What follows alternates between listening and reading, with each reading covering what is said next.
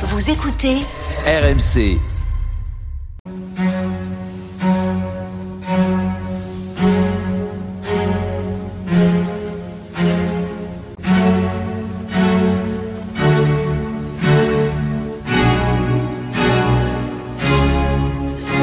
Église d'aujourd'hui, une émission de Régis Burnet.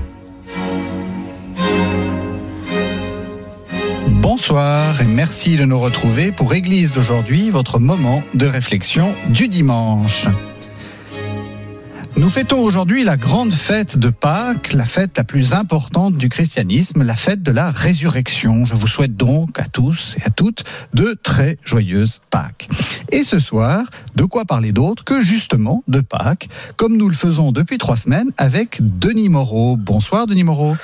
Bonsoir et joyeuse Pâques. Joyeuse Pâques à tous. Vous êtes professeur de philosophie à l'Université de Nantes et vous venez de faire paraître Résurrection au pluriel, traverser les nuits de nos vies aux éditions du Seuil. Alors, euh, nous avons parcouru votre livre et maintenant nous pouvons euh, revenir à son début, qui est une partie euh, théorique, plus philosophique, qui parle justement du, contenu de, la fête de Pâques. Alors, peut-être pour nos auditeurs qui ne sont pas forcément familiers avec le, le, calendrier liturgique des, chrétiens, la, manière dont les chrétiens investissent l'année dans leurs différentes fêtes, qu'est-ce que c'est que le contenu de la fête de Pâques? Alors, c'est pas très compliqué. Euh, bon, d'abord, c'est une fête mobile, à la différence de Noël, hein, parce que c'est mhm. calculé en fonction de la Lune, donc faut, ça étonne un peu les gens, mais c'est pas toujours la, à la même date chaque année. Euh, c'est la fête. Alors, c'est la, vous l'avez rappelé, c'est contrairement à ce qu'on dit, euh, croit souvent, c'est la plus grande fête chrétienne. C'est-à-dire la plus grande fête chrétienne, ça n'est pas Noël. Hein. Noël, c'est la fête de la naissance de Jésus, mais en fait, euh, naître, c'est quand même assez banal. Ça nous est par définition euh, arrivé à tous. Euh, alors que la fête de Pâques, donc on peut le dire en deux mots, c'est la fête de la résurrection de Jésus. Donc si ça s'explique. Alors je, euh, est-ce que c'est vrai ou pas, c'est un autre problème. Hein euh, mais si on veut parler des contenus, ça s'explique en, en, quelques mots. Jésus, euh, à la fin de sa vie, monte à Jérusalem. Il a des plus autorités en place. Il est arrêté. Il est victime d'un procès expéditif et, et joué d'avance. On le crucifie le vendredi et le dimanche matin, on met son corps au tombeau et le dimanche matin, euh, ses disciples retrouvent le tombeau vide et commencent une série d'apparitions de Jésus ressuscité à ses disciples donc la fête de Pâques, c'est la fête de la victoire de la vie sur la mort. Voilà, je pense. Alors, justement, euh, est-ce que c'est une définition euh, suffisante euh, de, ce que de ce que c'est que la, résurrection? Faisons maintenant le cours théorique. Qu'est-ce que c'est que la résurrection? Bah c'est compliqué, hein, c'est compliqué. Euh, enfin non, en fait, l'essentiel, je viens de vous le dire en quelques mots, euh, la, mort n'a pas le dernier mot et la vie continue après et sous une forme supérieure ou préférable euh, à celle de cette vie terrestre. Donc on peut dire c'est ça le contenu. Et après, alors évidemment, il y a, y a, plein de questions qui se posent. La, la, première qu'on va peut-être pas traiter ici, mais qu'il faut évidemment pas négliger, c'est est-ce que c'est vrai cette histoire? Oui. Euh, il y a quand même un certain nombre de bonnes raisons de penser que ce n'est pas vrai. Oui. Euh, D'abord parce que c'est quand même tout à fait extraordinaire euh, et sans équivalent dans l'histoire de l'humanité. Et puis il y a euh, de, dès le, les débuts du christianisme, il y a des gens qui ont dit non non mais c'est pas possible. Alors ou, bien le tombeau n'était pas vide, ils se sont trompés de tombeau, euh, ou bien Jésus n'était pas mort, il était juste blessé, évanoui en croix. Euh, donc il y a des tas d'arguments contre la résurrection. face à ça, il y a un certain nombre d'arguments en faveur de la résurrection. Alors on peut dire par exemple si effectivement les disciples se sont trompés de tombeau euh, quand, quand cette histoire de résurrection s'est répandue et a commencé à faire un peu de, de bruit, euh, les autorités auraient dû indiquer le bon tombeau. Si Jésus avait été seulement évanoui en croix, c'est quand même un peu bizarre qu'un type si mal en point euh, ait pu paraître en pleine forme deux jours après le dimanche matin. Donc il y a toutes des, des discussions qui ont beaucoup occupé les gens au XVIIe, XVIIIe, XIXe siècle hein, sur ce qu'on peut appeler les motifs de crédibilité de la résurrection. Mhm. Euh, si ça intéresse vos auditeurs, il y a un livre qui est très bien, je trouve pour ça, c'est très facile à lire, c'est le, le roman d'Éric Emmanuel Schmitt qui s'appelle L'Évangile selon Pilate.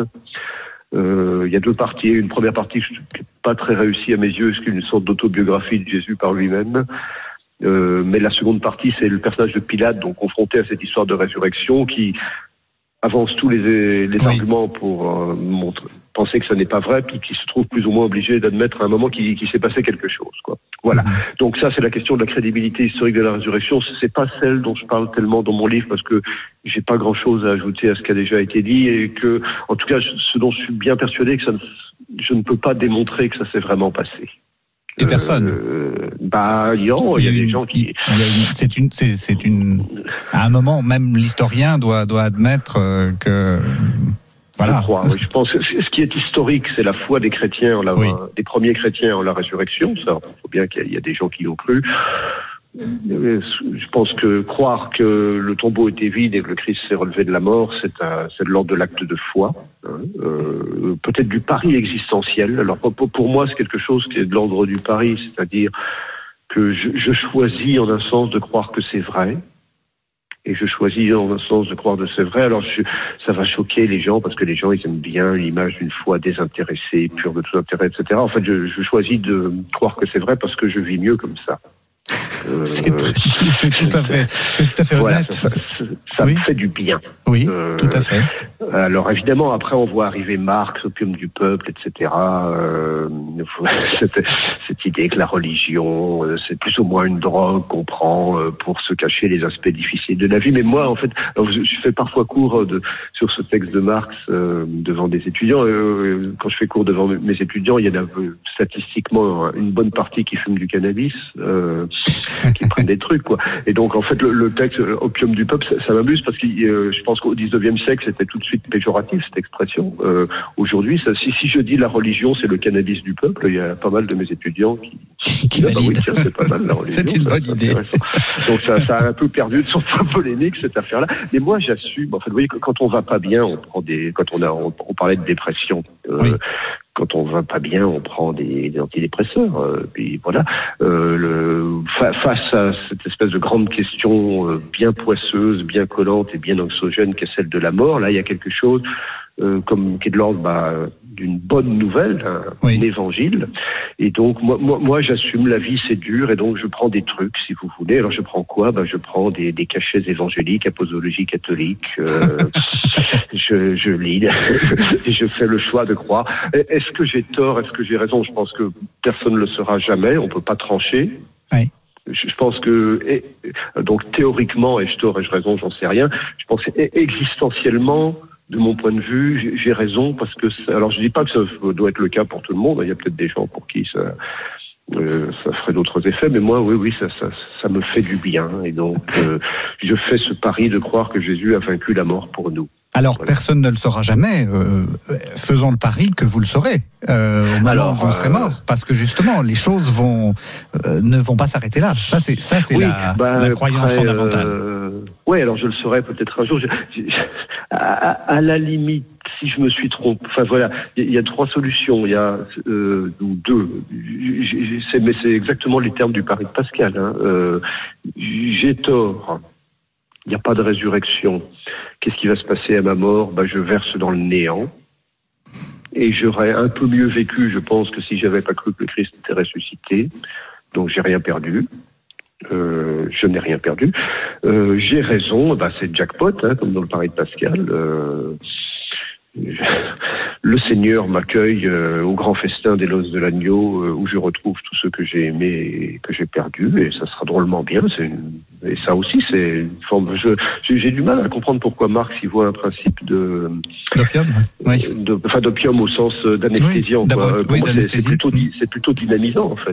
moi, ça, ça, ça, ça m'aide à mieux vivre, ça me réveille. Euh, c'est pas pour ça que ça me rend inactif en cette vie. Euh, parce que je pense que cette vie est importante et j'ai envie de la vivre pleinement. Mais effectivement, ça, ça, ça change assez radicalement le, le, la construction globale d'une existence, quoi, de vivre euh, dans cette croyance-là. C'est ce que vous avez montré dans votre livre. Bah, oui, c'est ce que j'ai essayé d'expliquer. Alors, à, nouveau, mais, euh, je pense que les gens sont un peu pourris, sans le savoir, par ce philosophe qui s'appelle Kant, là, qui dit que dès, dès qu'il y a de l'intérêt, c'est mauvais. Euh, et donc, les, les, je suis assez frappé quand je parle de, par exemple, du, du pari de Pascal avec mes étudiants. Il y a toujours tout de suite des mains qui se lèvent et disent Ah, mais monsieur, c'est pas une vraie foi parce que c'est une foi intéressée. Oui. Euh, ça, j'ai vraiment, enfin, voilà, je préfère, c'est pas un auteur chrétien, mais il me paraît dire des choses beaucoup plus profondes. C'est un auteur comme Spinoza mhm. euh, qui dit qu'en fait, euh, ou même en, un sens, Aristote hein, dit des choses comme ça. Euh, une action véritablement morale peut très bien être faite par intérêt bien compris. Alors, intérêt bien compris, c'est pas des intérêts immédiats, égoïstes, écraser les autres, etc. Des intérêts rationnellement déterminé, mais on peut très bien agir de façon correcte, de façon intéressée. Alors, et pour moi, euh, dans la compréhension que j'ai du christianisme, un, chrétien, c'est quelqu'un de fondamentalement intéressé. Euh, un quelqu'un, un chrétien, c'est quelqu'un qui organise sa vie de façon à pouvoir un jour parvenir à ce qu'on appelle un peu trivialement le, paradis et s'envoyer en l'air pour les siècles des siècles. En fait. Donc je défends ce sens, mhm. je, je, défends ça parce que il y a cette image d'un christianisme euh, qui serait qui se réduirait à pleurer, jeûner, souffrir et donc sacrifier cette vie présente et tous ses plaisirs et toutes ses joies euh, pour obtenir la, la vie d'après. C'est pas du tout mon image du christianisme. Je pense que le christianisme bien compris, c'est au contraire quelque chose qui dynamise la vie présente, qui répond à ce qu'on appelle fondamentalement en philosophie la question de la vie bonne euh, et qui le fait sur horizon de vie éternelle. Mais il ne s'agit pas du tout de sacrifier cette vie. Je pense que, pour moi en tout cas, la croyance en la résurrection la, la rend meilleure. Est-ce que, on arrive à la fin de l'émission, est-ce que, est-ce que vous, vous savez ce qui se passe après? Ou est-ce que, au fond, euh, il faut il faut laisser ça dans un dans un dans un grand mystère. C'est-à-dire, est-ce qu'il faut aller chercher ce que c'est que la résurrection? Est-ce qu'on est, euh, ressuscité euh, dans un corps, pas dans un corps? Est-ce qu'on est réveillé? Est-ce qu'on est ou est-ce que au fond il faut laisser il faut laisser ça pour après? Je vais vous faire y réfléchir un tout petit peu, mais pas trop. Je, crois que les, les, les bons auteurs appelle quand même à ce qu'on pourrait appeler une forme d'ascèse de l'imagination sur ces questions-là. Euh, au sens, voilà, on a tous des modèles. Alors moi, j'ai écrit un jour dans un livre, je me suis fait tirer les oreilles par les théologiens. J'avais essayé de construire un concept de, de résurrection en superposant des modèles. Alors j'avais dit, bon, il y a l'orgasme alors évidemment, ça n'a pas plu. Ça, c'est la, la, la, la, plus grande, la plus grande jouissance qu'on puisse ressentir en cette vie. Euh, donc il y a quelque chose de cet ordre-là. C'est la, une grande jouissance. Et puis après, j'avais comme deuxième modèle, j'avais euh, parlé du. Alors j'aime bien le football. Quand on est au, au stade, le stade est plein, puis que votre équipe favorite marque un but, tout le monde se lève. Il y a une espèce de moment d'exultation collective là. Et donc, euh, moi, je, le paradis, c'est une expérience collective. Hein, on n'y est pas tout seul. Et donc, c'est une espèce de, de, façon de se réjouir tous ensemble dans la contemplation d'un même objet. Alors là, c'est un peu trivial. C'est le but au paradis. Ce sera Dieu, mais c'est pas grave. Euh, J'y voyais une sorte d'analogue de ce peut être une vie de ressuscité. J'avais rajouté, j'aime bien aller au concert de rock and roll euh, quand on se laisse prendre. C'est par ces espèces de, de, de pulsations des basses. Et mhm. le corps adopte un rythme euphorique qui, qui lui vient de l'extérieur. Donc, ça peut être aussi une forme de, de, de vie donnée par Dieu. Mais voilà, tout ça, c'est très approximatif. Donc, je pense non, pas trop. Quoi, une conviction, ce sera l'accomplissement de nos êtres. Oui. Voilà. Et un trait, on en a déjà parlé dans une émission précédente, profondément chrétien, il y a une dimension corporelle dans tout ça. Euh, c'est pas la résurrection d'un pur esprit. C'est ça. Alors ça, c'est un peu la tendance philosophie grecque. Hein. Mhm. On sépare l'âme et le corps. Vous savez, Platon dans le Phédon, il, il, meurt et donc il y a cette idée. Euh, enfin, il est débarrassé de ce corps qui l'empêtrait. C'est le moment de vérité où débarrassé du corps, Socrate devient vraiment Socrate parce qu'il est une pure âme, etc. Le christianisme, c'est pas ça. Hein. C'est la résurrection des corps. donc là, il y a chapitre 15 de la première épître aux Corinthiens de, Saint Paul qui parle un peu de ça. Euh, donc il y aura une dimension corporelle dans une vie de ressuscité. Me, me demandez pas laquelle, ça j'en sais rien, mais pour, moi c'est important parce que ça, me dit que mon corps est quelque chose de bien fondamentalement. Euh, qu'il faut que j'en prenne soin, euh, que c'est une dimension essentielle de mon existence. Et ça, ça me semble aussi une des vérités profondes du christianisme. Alors, c'est pas qu'on parle de la résurrection, mais on peut boucler la boucle et puis revenir quand tout a commencé, le christianisme, c'est une religion de l'incarnation. Hein, c'est Dieu qui se fait homme et qui prend une chair. Euh, et donc, je pense qu'on, voilà, on, fondamentalement, il y a quelque part dans le christianisme l'idée que le corps est quelque chose de bien. Alors, historiquement parlant, malheureusement, c'est pas le cas. c'est pas le christianisme n'a pas vraiment assumé cette vérité-là pendant assez longtemps, mais c'est quand même quelque chose qu'on réhabilite aujourd'hui. Et donc, oui, dans une vie de ressuscité, dans une vie accomplie, il y a une forme de corporéité. La corporéité, sans doute, euh, parfaite, supérieure, indébarrassée, parce que la, la corporéité telle que nous l'expérimentons euh, en cette vie, c'est aussi la douleur, la maladie, la souffrance, c'est pas drôle tous les jours, mais une forme de, de corporéité accomplie. Alors, je fais exactement ce que j'ai dit qu'il ne fallait pas faire. Euh, je vous donne une dernière image. Pour, moi, je, une dernière, puisqu'on arrive à la fin de l'émission. Une dernière image. Alors, je, je, suis, je commence à être vieux et mes performances baissent, mais je, je pratique depuis longtemps la course à pied. Je crois que les gens qui font du sport d'endurance, la natation, du vélo, connaissent ça aussi. Il y a des moments, euh, ça s'explique par la production d'endorphines, hein, on arrive à une forme d'euphorie euh, où corps et esprit sont parfaitement réunis euh, l'un ensemble, l'un avec l'autre, et euh, où on vit une expérience d'harmonie merveilleuse de la plénitude de son être.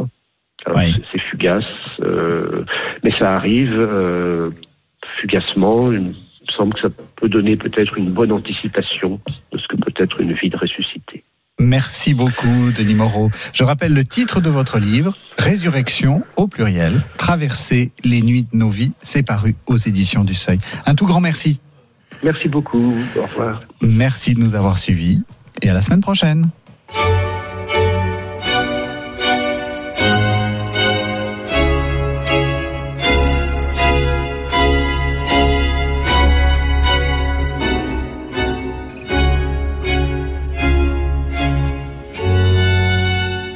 C'était Église d'aujourd'hui, une émission de Régis Burnet que vous pouvez retrouver en podcast sur le site internet rmc.fr.